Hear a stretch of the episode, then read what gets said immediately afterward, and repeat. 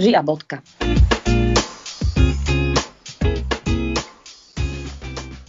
Ja vlastne ani neviem, ako mám začať dnes toto nahrávanie a túto epizódu.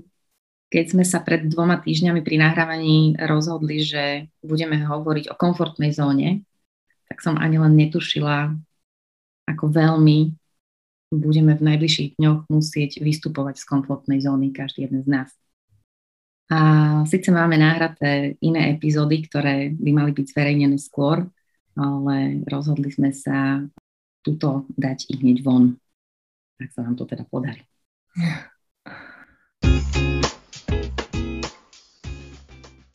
Takže dnešná téma dnešnej epizódy je komfortná zóna a v tomto okamihu sa asi ideme rozprávať o tom, čo s nami robí vojna na Ukrajine. A akým spôsobom zostávame alebo vystupujeme zo svojej komfortnej zóny. Akým spôsobom to robíme úplne všetci, lebo nakoniec sme všetci súčasťou Niektorí možno viac fyzicky, niektorí viac psychicky, ale ako vravíš, bolo to spontánne rozhodnutie a každý z nás potrebuje v tejto chvíli nejakú formu podpory. Aj toto, čo dnes robíme s Nikou, čo sme sa rozhodli spraviť, že teda zmeniť ten sled a povenovať sa práve tomuto, je taká možná, možná forma podpory pre nás vzájomne, pre mňa aj pre Niku, ale aj pre všetkých vás, ktorí si to dnes vypočujete alebo si to vypočujete v najbližších dňoch. Mm, keď sa povie komfortná zóna, tak uh, znamená to, že ako by sme opustili pomyselne hranice, ktoré sú veľmi úzko spojené s bezpečím a s istotou. Nevždy musí ísť o tú hraničnú situáciu, ako ide dnes, ale týka sa to akýchkoľvek životných situácií a my sa dnes dotkneme aj tých, ktoré reálne dnes sú. Oni sú iné a sú veľmi intenzívne.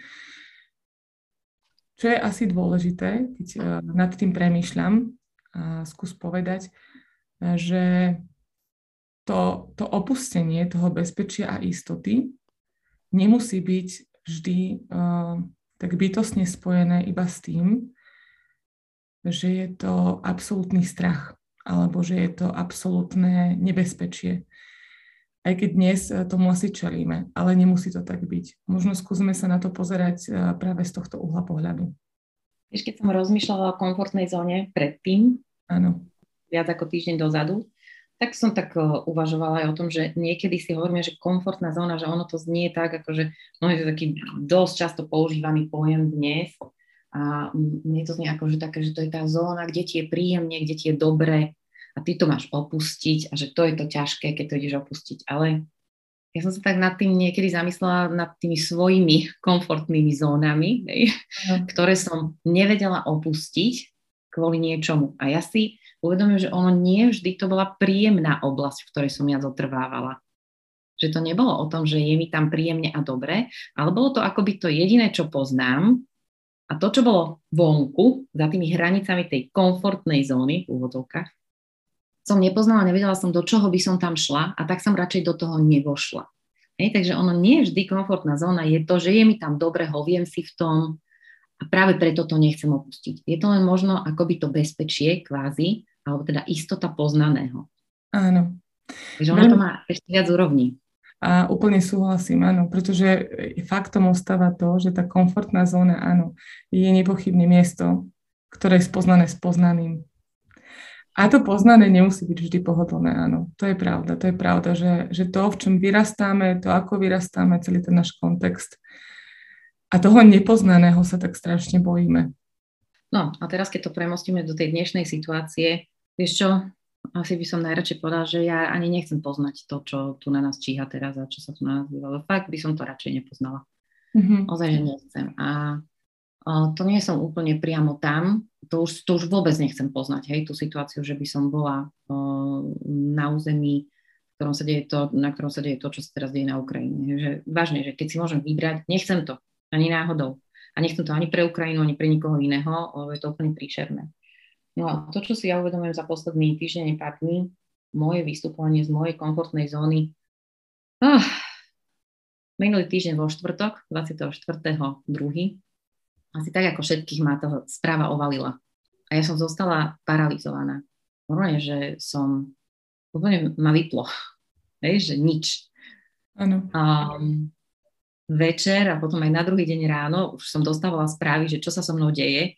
A to nebolo akože od priamých, blízkych, známych ľudí, ale, ale normálne, že na sieťach sociálnych, že čo sa mi stalo, hej, že, že čo som ticho. Že proste, že nič som nedala, hej, že nič som nepovedala. Ja som nemala potrebu sa vyjadrovať v tej chvíli vôbec nejako. Ja som nevedela nič. Hej. A potom ten piatok som sa tak nejako zmobilizovala a som si hovorila, že aha, že okay, že, že pozor, že tu sa niečo teraz deje také, že potrebujeme sa všetci zastabilizovať. Tak som si hovorila, že OK, ja sa potrebujem zastabilizovať, lebo som vedela, že ma čaká náročný týždeň a kto vie koľko ešte ďalších. Uh, tak som uh, síce už aj k tým sociálnym sieťam pristúpila tak, že OK, že nie, že život ide ďalej, lebo však ako tvárme sa, že nič neexistuje, to ani náhodou, ale zdieľala som fragmenty z mojich dní, keď som sa pokúšala zastabilizovať seba samú. To boli fragmenty, to boli maličkosti úseky, kde som vedela, že potrebujem dobíjať baterky, aby som vládala ísť ďalej. No a vzhľadom na to, že my sme tu mali tento týždeň prázdniny, tak som tak nejak spontánne vedela, že chcem s deťmi stráviť ten čas inak, aj keď sme nemali naplánovanú žiadnu dovolenku ani nič iné, lebo teda mala som v pláne prácu, ale to som si tak nejako naplánovala, že mám doma 5 detí, mám 5 dní v týždni, tak každý večer vezmem jedno z detí na rande. Takéto moje obľúbené, že ako fungovať s deťmi, ako im venovať pozornosť a čas, tak nejako aktívne a intenzívne. No ale tým, že sa to spojilo vlastne aj s tými udalosťami, tak to bolo o mnoho náročnejšie, lebo teda mala som tú prácu a v rámci mojej práce je asi predstaviteľné pochopiteľné, že som riešila práve túto situáciu s väčšinou klientov. A potom som teda riešila stabilizovanie mojich detí a seba samej popri tom celom, každý deň. No a potom po večeroch ešte som riešila komunikáciu s nejakými známymi na Ukrajine. Takže či som vyliezla z komfortnej zóny tento týždeň? Mnohokrát. A došla som až do toho bodu, ako ma vidíš teraz, ano. že dosť to boli fyzicky už. že je to naozaj také, že sa cítim celkom dosť únavenia a vyčerpanie. Ale to, o čom by som chcela dnes hovoriť, je to, že naozaj sa stretávam veľmi intenzívne s tým, že všetci to cítime. Každý z nás to prežíva nejako inak. Naozaj sme každý iný a niekto reaguje, tak ako si ty povedala, že jednoducho má hnačky, je mu zle, e, nevie spať, potí sa, niekto reaguje tak, že sa zavria vôbec mozog to úplne ako keby, že sa snaží vypnúť a snaží sa fungovať ďalej, akoby nájsť tam tie momenty nejaké, ktoré pozná. Sme zase pri tom, že poznám to, tak OK. Niekto sa vybudí a ide fyzicky pomáhať možno na hranice niekto niečo vytvára, aby zozbieral nejaké peniaze a podporu, aby mohol poslať nejakú podporu tam, kam treba. Každý z nás nejako reaguje. Niekto jednoducho nie je schopný ani, ani nevládza, nemá vôbec žiadnu kapacitu na to, aby čokoľvek urobil a zostane len paralizovaný a zavretý. Myslím, že som sa so všetkými týmito možnosťami v priebehu týždňa stretla s týmito reakciami. Mm, to, čo som chcela povedať, je, že to, čo sa mi tam prelína pri tých rôznych reakciách, je, že prosím, neporovnávajme sa v tom, kto to ako prežíva, lebo nie je tu ani dobré, ani zlé prežívanie tej situácie. Ani správne, ani nesprávne. Lebo skrátka život nie je čierno-biely. Nie je buď alebo, nie je áno alebo nie, nie je dobre alebo zle. V tomto to nie je, v tom, ako tie veci prežívame, lebo pre každého z nás je to nové. Možno to poznáme z histórie, Mm-hmm. Vieme, čo to znamená a ešte sa nám to tam spája, ale nikto z nás, tá naša generácia, sme to nezažili na vlastnej koži. A teda tie naše reakcie môžu byť naozaj nepredvídateľné. Takže prosím, neporovnávať sa, je takéto prvé pravidlo a ono v podstate toto pravidlo asi opakujem stále dookola, keď sa bavíme o deťoch, keď sa bavíme o sebe, keď sme sa bavili o sebe láske a čo je o čom všetkom, tak vlastne toto pravidlo nám funguje úplne do všetkého. Neporovnávať sa ani v tom, ako prežívame, aké máme pocity, aké máme emócie, čo s tým čo s tým vieme teraz robiť. No, ale ešte jedna vec, ktorej sme sa aj dotkli, keď sme sa o tom rozprávali, to, že teraz nie sme na území, ktoré je ostrelované, bombardované, kde sú trosky, kde by sme nemali strechu nad hlavou, kde nám ide fyzicky o život, ešte neznamená, že keď sme odtiaľ vzdialení niekoľko sto kilometrov, tak to nemáme náročné a ťažké. To, s čím som sa stretla, je akoby, asi by som to zhrnula len jedným slovom, výčitky. Že mnoho ľudí, s ktorými som sa rozprávala, mnoho mojich klientiek, sa ozývalo s tým, že majú výčitky sa teraz starať o deti, majú výčitky s nimi ísť von, majú výčitky variť.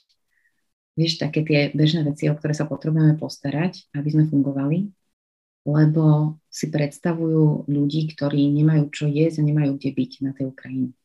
A ja chcem povedať, že si uvedomujem, ako je to tam náročné a som naozaj v priamom kontakte s niektorými ľuďmi, ktorí to tam zažívajú a je mi úzko z toho, keď som s nimi v kontakte. Naozaj to prežívam ťažko a je mi to hrozne ľúto.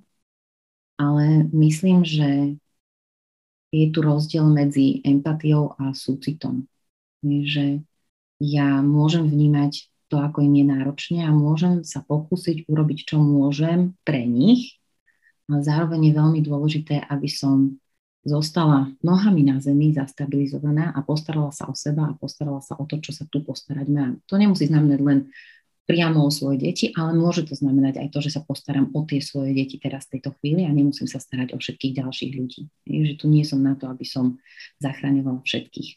Ehm, z môjho pohľadu osobného, áno, som tu aj preto. To znamená, áno, tento týždeň som absolvovala veľmi veľa komunikácií, nie len priamo s klientkami v rámci stretnutí, ktoré sme mali naplánované, ale aj s mnohými inými ľuďmi, ktorí potrebovali sa o tom porozprávať, aspoň napísať pár slov a, a počuť nejakú reakciu.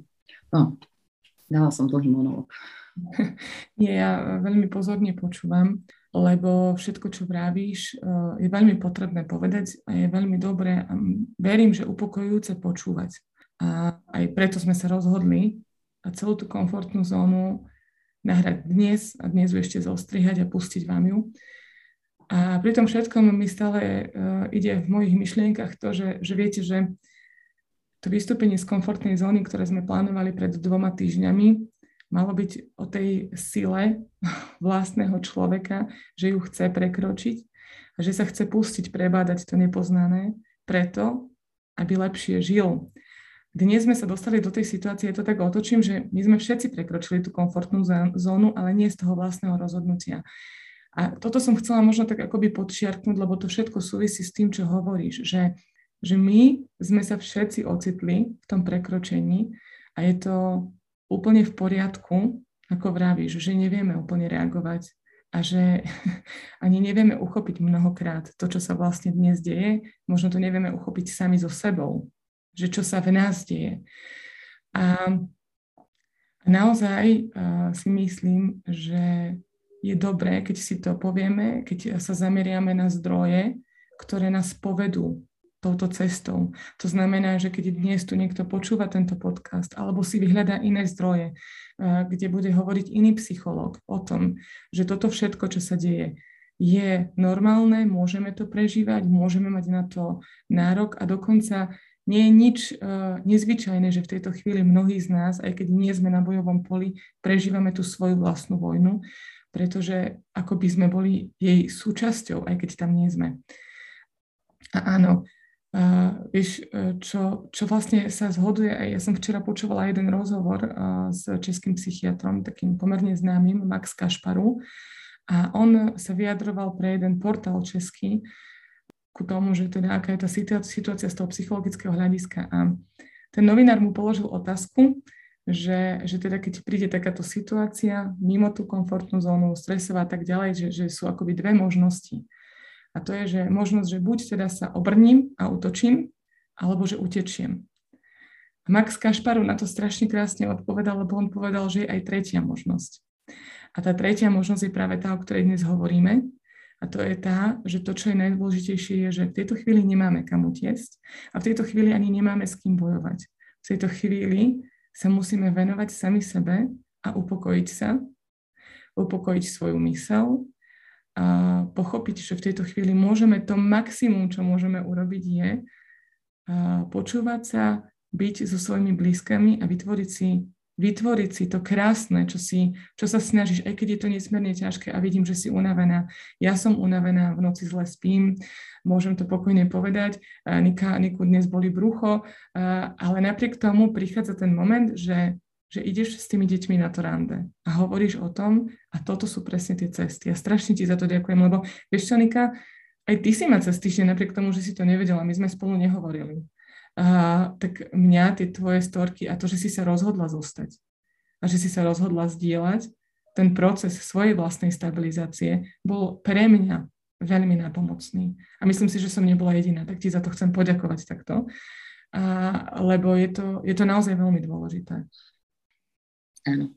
Rozmýšľam nad tým, že asi by sme mohli prejsť k takým nejakým, vieš, že je veľa metód, ako sa upokojiť, ako sa zastabilizovať a tak. A vieš čo, možno by som chcela, aby to zostalo takéto osobné, také naše, vieš, že tvoje a moje, také nejaké spôsoby, že môžem, môžem skúsiť povedať, že vlastne čo uh, to pre mňa znamenalo, lebo teda síce som zdieľala niečo na sieťach, ale tak mm. asi nie úplne do hĺbky. To, čo, taký nejaký ten môj proces, ktorý som sa naučila. Vieš, ja musím povedať, že vlastne ja som za posledné dva roky akoby prišla uh, tréningom aj na túto situáciu.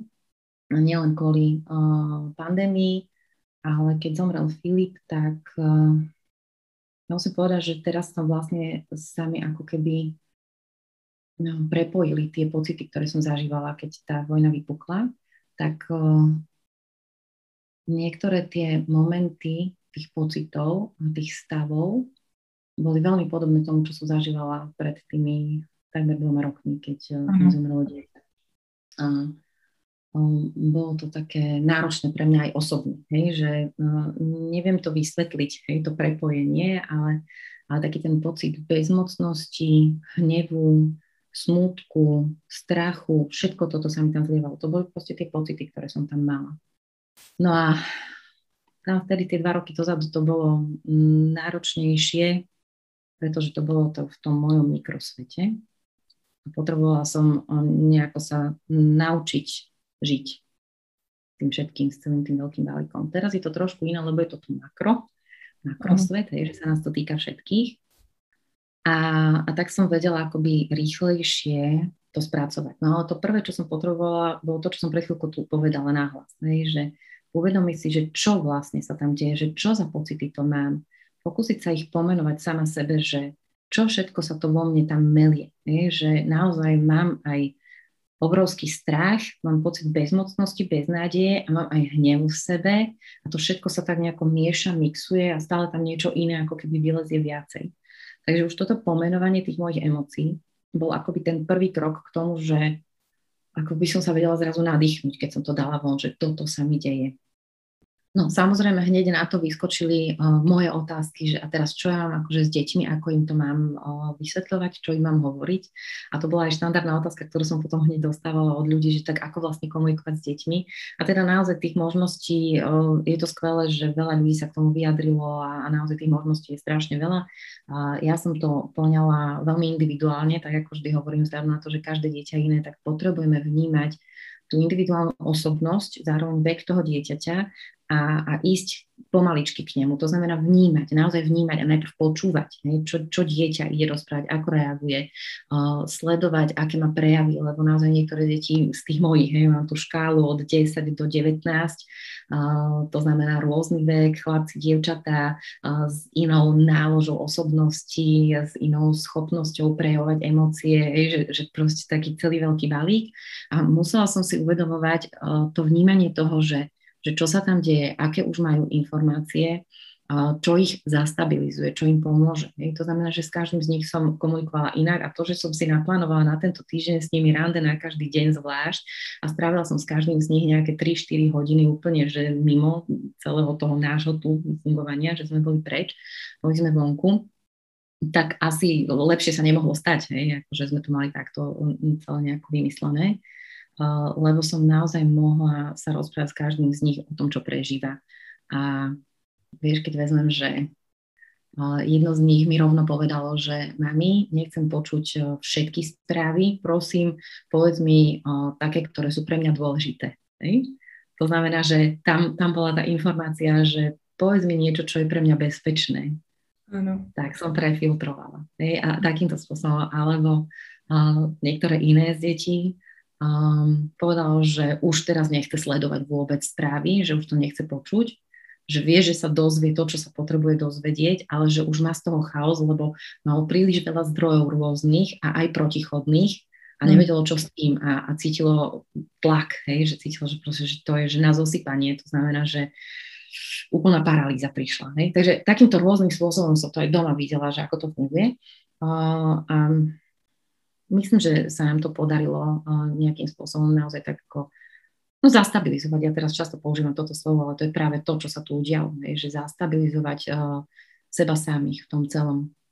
No a dobre, to sú teda deti, hej.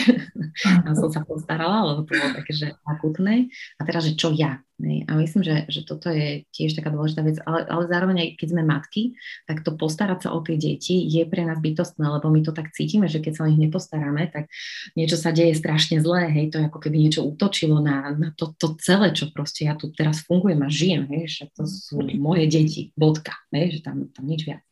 No ale uvedomila som si, že Vieš, to je ako v tom lietadle. Ne? Keď je nejaká kolizná situácia, tak ty naozaj tú masku musíš nasadiť najprv sebe, aby si mohla nasadiť tomu dieťaťu. No lebo darmo ju nasadíš tomu dieťaťu, keď ju nenasadíš sebe, už proste sme zle. Hej. Takže vlastne toto je tá situácia, ktorú ja tak stále mám v hlave, že áno, že dávaj si na toto pozor, že toto už poznáš z rôznych iných situácií, aj keď nebola vojna, uh, alebo teda bola vojna iným spôsobom.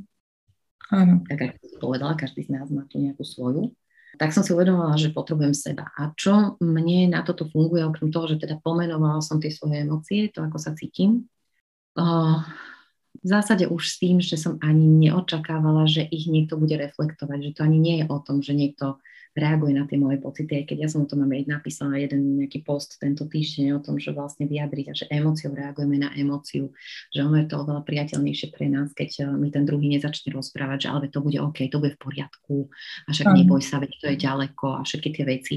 Uh, ja už toto mám tak nejak inak spracované, že jednak, že celé moje okolie uh, sme takí nejakí všetci na seba vytrénovaní na tie emócie, že asi si to už vieme dať viac, hej, že, že vieme, že reagujeme emóciou na emóciu, uh, ale ako keby to neočakávam úplne zo všetkých strán a nepoložím a nezosypem sa, keď mi príde reakcia, že a veď to bude OK, tak vtedy si poviem fajn, v poriadku, dobre, táto reakcia zostáva tam, to nie je o mne, hej, že, že ja ju vlastne neberiem, lebo nepotrebujem sa ešte zosypávať, hej, ďalej. Takže vlastne pre mňa už to samotné vyjadrenie tých emócií, tých pocitov samej pre seba uh, mi pomohlo ako keby sa trošku uvoľniť a došlo k nejakej stabilizácii. No a potom, čo robím celý týždeň veľmi intenzívne, sú naozaj také tie meditačné dýchové cvičenia. Jednoducho, kdekoľvek som a keď cítim, že už tak akože prichádza taký ten nával úzkosti a strachu a, a, a že ma proste idú zahltiť tie myšlienky, že čo sa to všetko deje, jednoducho zavriem oči a dýcham a sústredím sa na to dýchanie. A normálne, keď vieš, že keď teraz zavrieš oči a sa nadýchneš, snažíš sa nadýchnúť do brucha a teraz si uvedomuješ, ako ten vzduch prúdi dovnútra a ide von, potom si normálne predstavím, ako mi prúdi krv v tele až po úplne končeky prstov na rukách, na nohách, že sa vlastne pokúsim sústrediť mysel na to moje telo teraz v tejto chvíli. A ono to možno pre niekoho vyzerá tak, že no jej dá. Hej. Myslím, že dlhé roky som sa na takéto techniky pozrela, takže no super, akože fajn, ale to nevieš, ako mne je zle, tak akože si to vyskúšaj, keď ti je tak zle. Hej. Mm. Ale pochopila som, že to naozaj pomáha a, a to nie len tak, akože, že by to bolo nejaké placebo, hej, že akože tak ti to pomôže, lebo neviem čo, akože halus, ale ono to naozaj pomôže telu ako takému. Zrazu sa sústrediť na ten moment, kde sme. Vieš? A tuto sa mi prepájajú také tie veci, keď sa hovorí, že však nežijeme v minulosti ani v budúcnosti, ale máme si užívať ten deň, to, to čo je práve teraz, tú prítomnosť, tak toto je to, čo náš mozog potrebuje. Náš mozog je teraz presítený všetkými možnými informáciami, všetkými možnými stavmi a pocitmi a on sa potrebuje zastabilizovať tým, že sa sústredí na jednu jedinú chvíľku, na ten moment, kde teraz je na to, ako potrebujem dýchať, lebo potrebujem ten vzduch, aby to telo fungovalo. Potrebujem, aby mi prúdila krv, aby sa okysličovalo, aby to existovalo. Hej. To mhm. znamená, toto je úplne, že podstata mojej existencie posledných dní veľmi intenzívne, že zastaviť sa. Tu, v tomto momente som teraz. A uži- využívala som to naozaj, keď som bola s tými mojimi deťmi na tom rande, tak všetko ostatné šlo bokom. Hej. Boli sme tam žiadne správy, žiadne pozeranie informácií, nič. No a tu sa dostávam k tým správam. Uh, jasné, zo začiatku som hltala všetko, lebo som bola v strašnom šoku a strese a chcela som vedieť, čo sa deje. Um, to, čo mi prakticky pomohlo v priebehu tých dní, naozaj uh, si vybrať jeden kanál, ktorý um, je schopný dať overené informácie. Ak sú neoverené, tak to napíše, že toto nie sú overené informácie, hej, že, že to takto. Nepozerám videá, nepozerám videosprávy, čítam, to mi stačí. Lebo čím viac vnemov telo dostáva, to znamená, vieš, že máš, zapojíš tam sluch, zapojíš tam zrak, tým viac ťa to rozruší. Takže ak vidím len písmenka, tak sú to len fakty, ktoré si prečítam s tým, že filtrujem. Hej. Už tam mám ten filter nastavený, overené, neoverené, OK, robím si z toho záver, snažím sa zapínať kritické myslenie, čo žiaľ v dnešnej dobe v našej spoločnosti trošku nám niekde pokrivkáva, čo teda vidíme všade okolo. A tu sa dostávam k ďalšej téme. Nečítam žiadne komentáre. Nikoho, nikde myslím komentáre ľudí na sociálnych sieťach.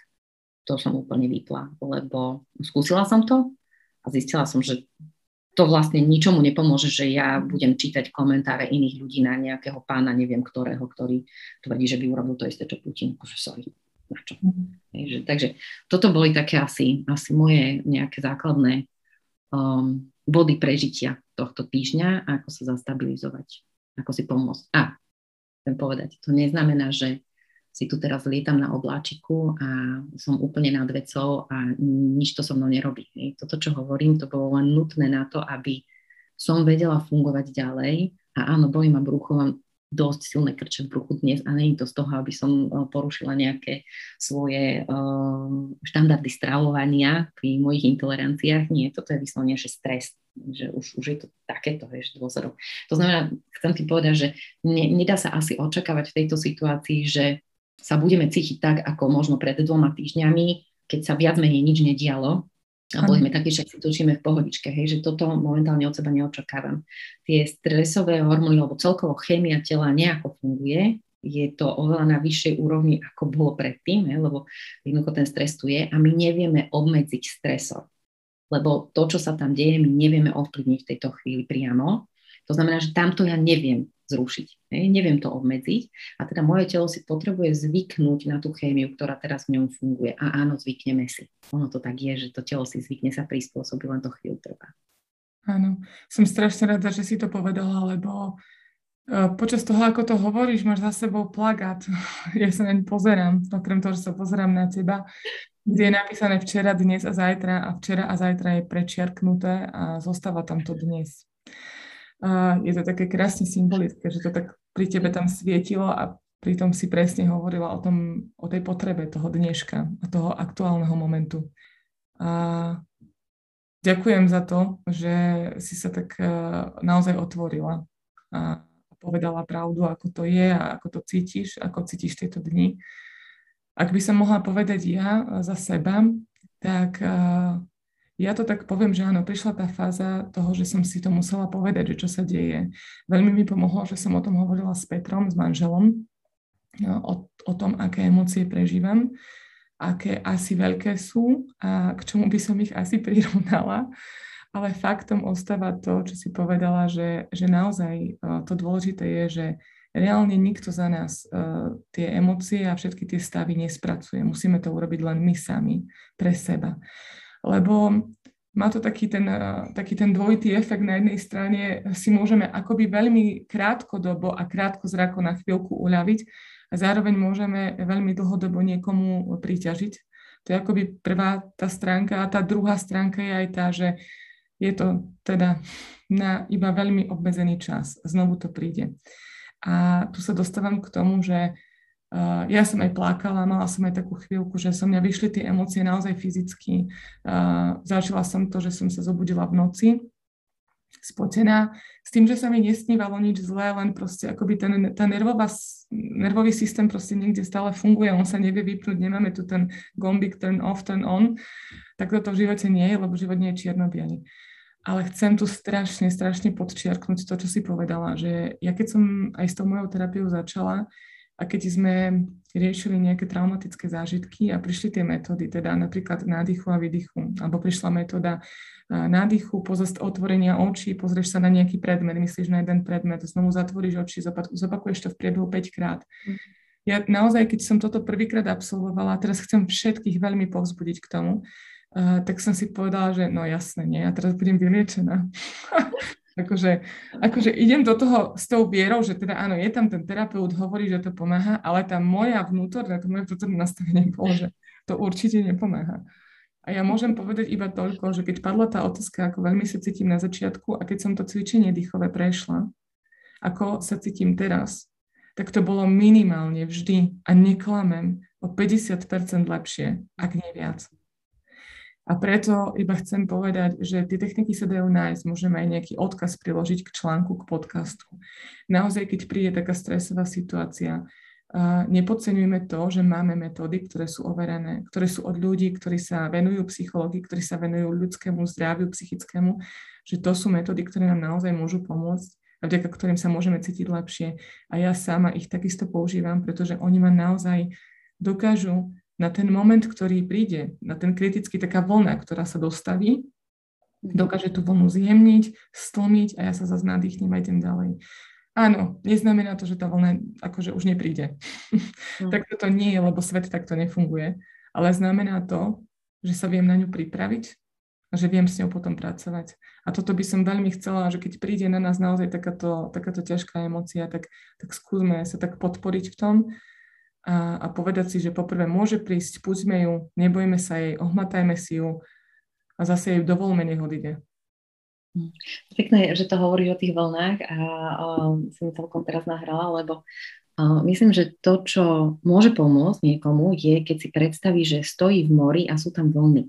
Ano. A vieš, keď stojíš v mori a si v tom zlome tých vln, že si tak možno tak postehná, možno popás vo vode, to znamená, že veľkú časť tela máš nad tou vodou ano. a príde tá vlna a zlomí sa tam tesne niekde pri tebe, tak ťa to až posunie tá vlna, hej, a môže ťa zhodiť, potopiť a preleje ťa tá vlna. Hej, a je to také, že strašne ťažko sa to zvláda, ako si musíš sa postaviť, si nadýcha na tej vody, plavky máš všeli kde, úplná halus, hej, že, že proste toto sa ti stane.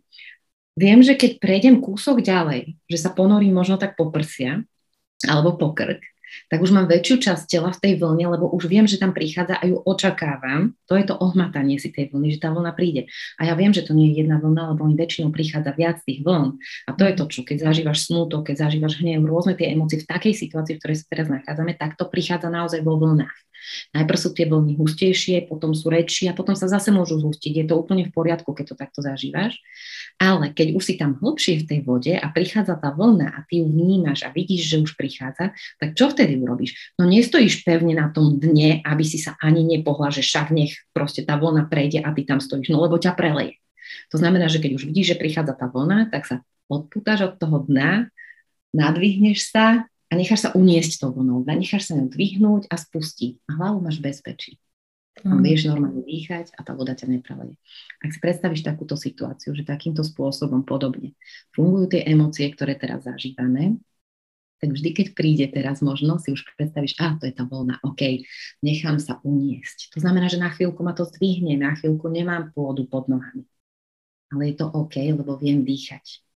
Mm. pri tom dýchnu, takže dýcham. Dobre, tak možno takáto asociácia môže pomôcť v tej situácii, keď, keď príde ten nával. Takže vždy uh, si to tak skúsme možno zhmotniť a verím, že aj tento obraz pomôže nám všetkým, aj mne, aj vám, čo tu počúvate. To sa mi povedať a bodka.